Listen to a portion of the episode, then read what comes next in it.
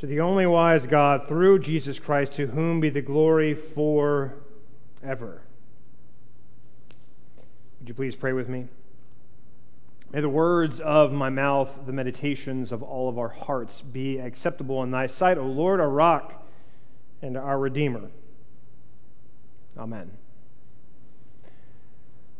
In the beginning, up until the Tower of Babel, the call of Abraham through the end of the Old Testament, the Gospels Matthew, Mark, Luke, and John, up until the Acts of the Apostles. The story of the Gospels is that Jesus dies, and then three days later, God gives him back to us. It's the abandoning, betraying, and denying disciples who are the first to host the risen Jesus. They break bread with Jesus, they eat with glad and generous hearts. As Easter people, they live on this side of the empty tomb, and they know that they can't go back to how things used to be. For 40 days after Easter, they meet with the risen Jesus. They learn from him. He teaches them. And then he ascends to the right hand of the Father. 10 days later, on Pentecost, 50 days after Easter, the Holy Spirit arrives, demonstrating the wild nature of God's impossible possibility. The Spirit, against all odds, moves and grows and spread day by day. People are attracted to this radical witness of living together, of sharing things in common, hearing the good news, the declaration about where real power resides. Ecclesias start, that's the word for gatherings, it's where we get the word for church. They start to sprout up like seeds scattered by the sower. Beloved communities of forgiveness and peace and mercy and grace, sacrament, word, they start to show up all over the place and they begin to bear fruit all over the Mediterranean. And yet, as the church grows, so do her problems, so do her enemies. First, there is infighting that takes place. These people that are part of the ecclesia, the church, they have questions well, what does it actually take to be part of the church? Who is in and, and who is out? How can we know if someone's really faithful or not? It's kind of funny how we've been asking the same questions for 2,000 years. Who's in, who's out, who's right, who's wrong? Peter, the great denier of Christ turned rock of the church, he has a vision. It's a vision that still rattles our self imposed ecclesial cages today.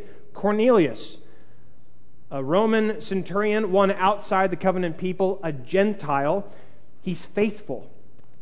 He believes in this God he hears about, and he has dreams, and he does not understand what they mean. So he calls to talk with Peter, the leader of the church.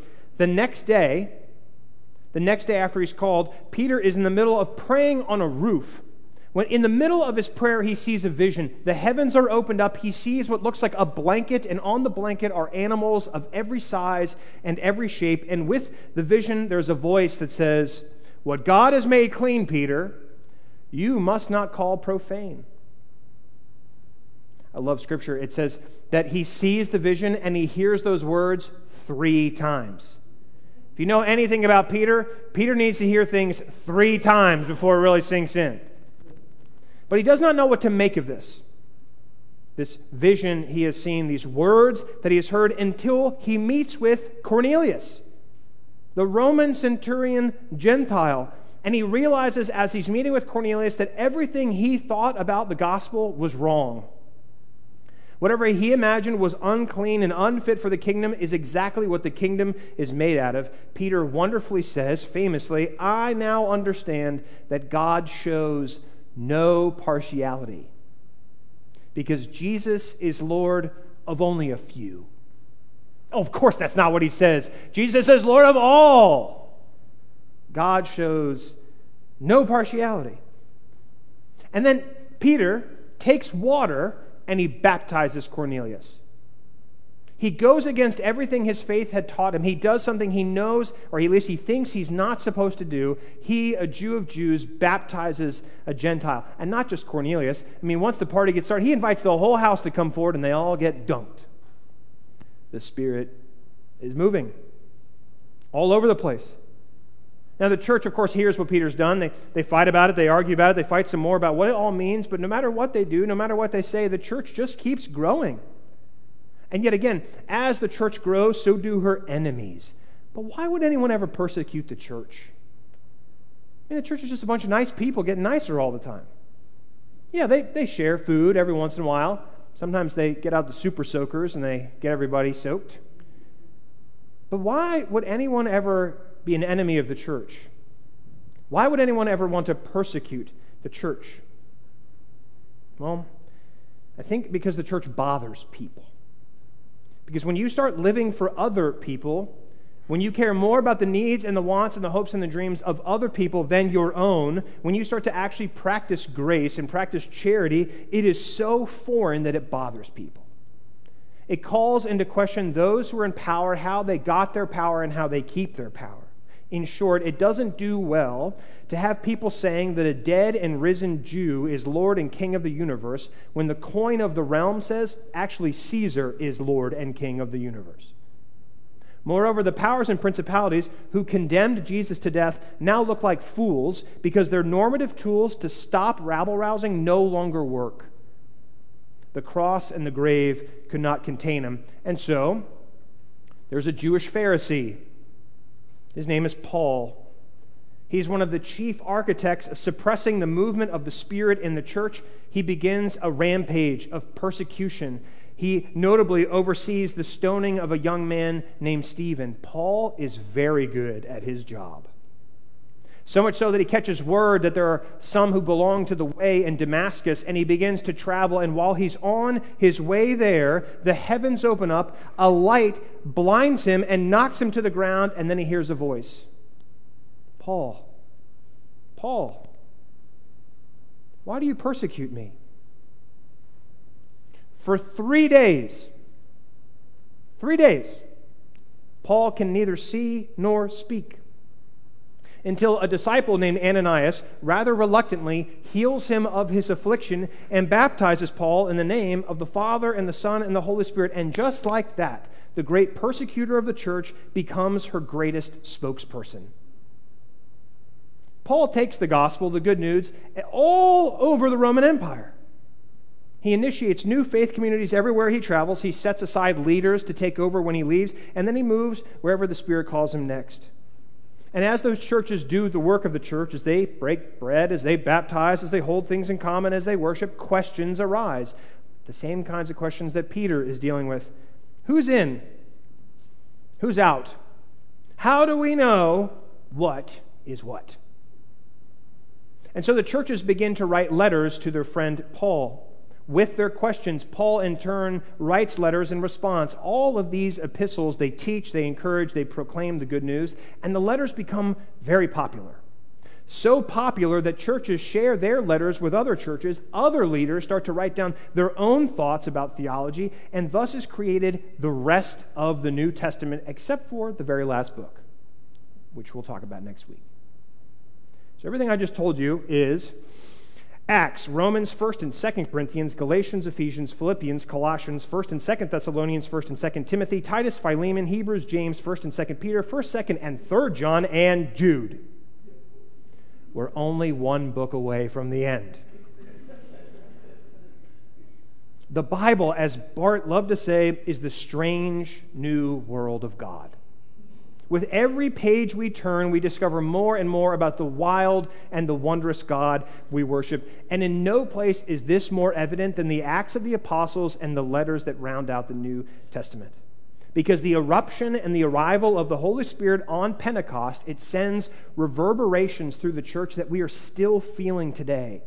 God is on the loose. I think that'd be a great subtitle for this part of the Bible. God is on the loose. The tearing open of the heavens at Jesus' baptism, very, very famously, the heavens, the heavens are, are torn apart. I hope you noticed while I was talking that every time the Spirit has a call, it, it describes that the heavens are being ripped. At, at Pentecost, the, the heavens are opened up. When Peter sees his vision, the vision comes because the heavens have been torn. When Paul is struck by light, it says the light comes from heaven. Every one of these is a reminder that whatever protective barrier we thought there was between God and us, it's gone. God is unwilling to be confined to sacred spaces because God is on the loose. turning things upside down. God can't even be contained by the church. I mean, it's odd sometimes. You can take a step back from it and, and think about how God does so many ungodly things in the Bible. God chooses not to remember our sins. God throws away the ledger against us. God becomes sin for us that he might save us from our sins. God even dies for us. And that's just in the Gospels. Once the book of Acts come, the arrival of the Holy Spirit, everything just ratchets up to 11.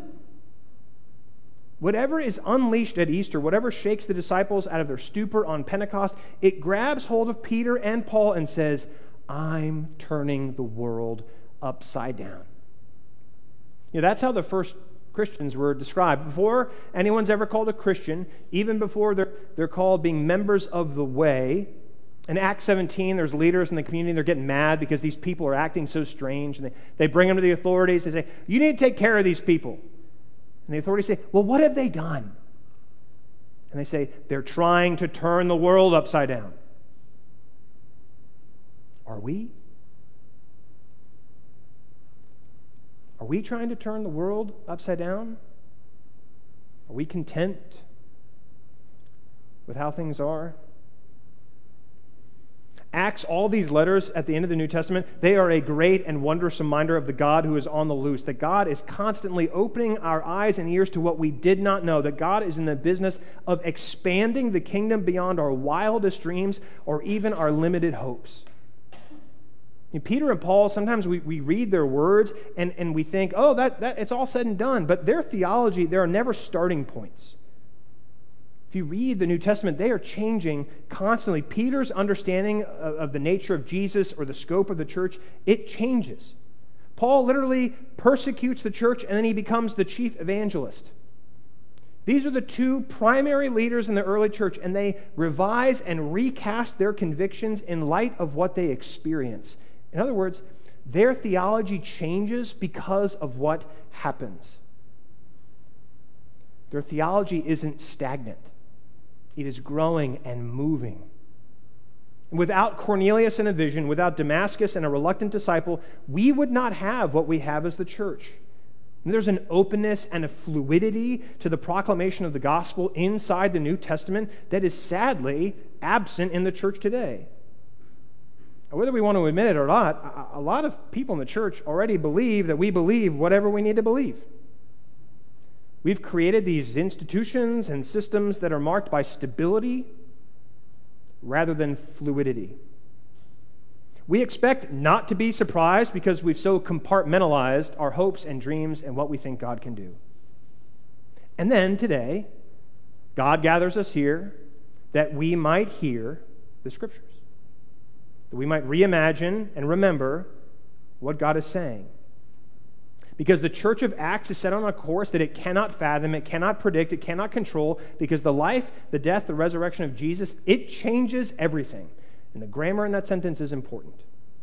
It's not that Jesus changed everything, past tense, even though he certainly did. It's that Jesus changes, present tense, everything. Peter is living his best life. He's fishing with his brother. What could be more fun than fishing with your brother? Then when G- Jesus shows up, says, Follow me. Peter is so sure he knows what the Messiah is supposed to do and what the Messiah is supposed to say. And then Jesus calls him Satan.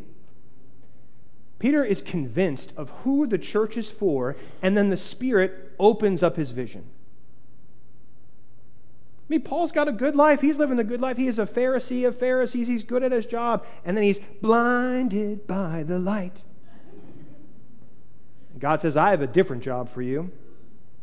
And it's not just in the New Testament, it's in the Old Testament too. Isaiah, the prophet Isaiah, is minding his business, just trying to stay awake during worship. None of you know what that's like. And the heavens open up, and he hears God Almighty speak to him.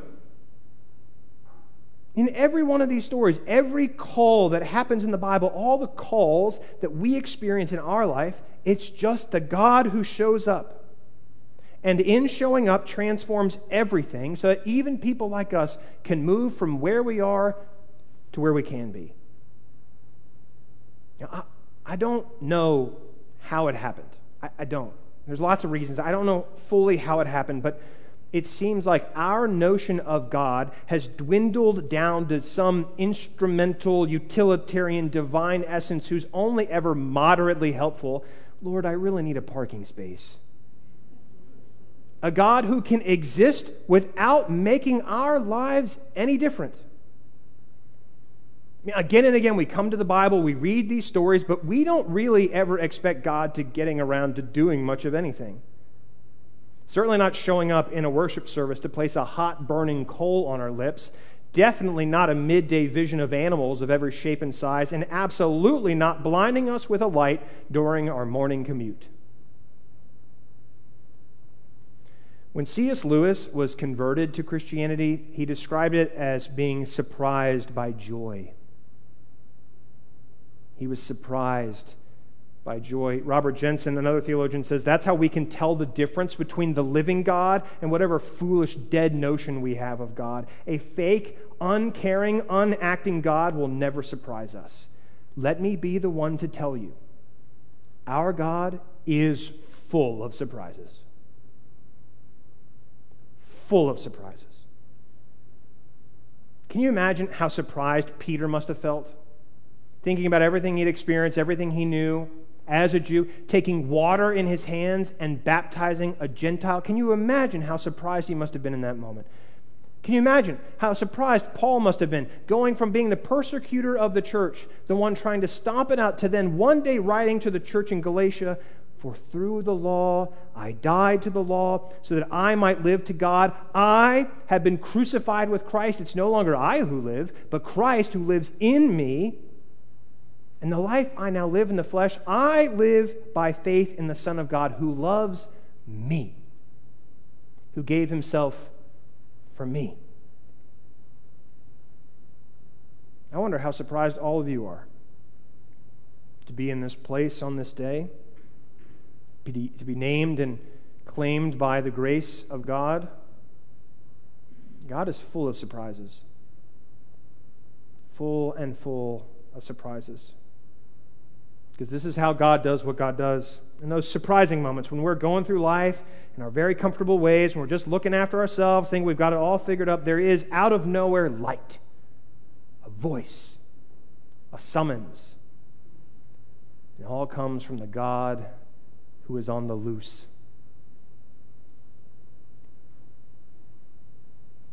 In the name of the Father, and the Son, and the Holy Spirit, one God now and forever. Amen.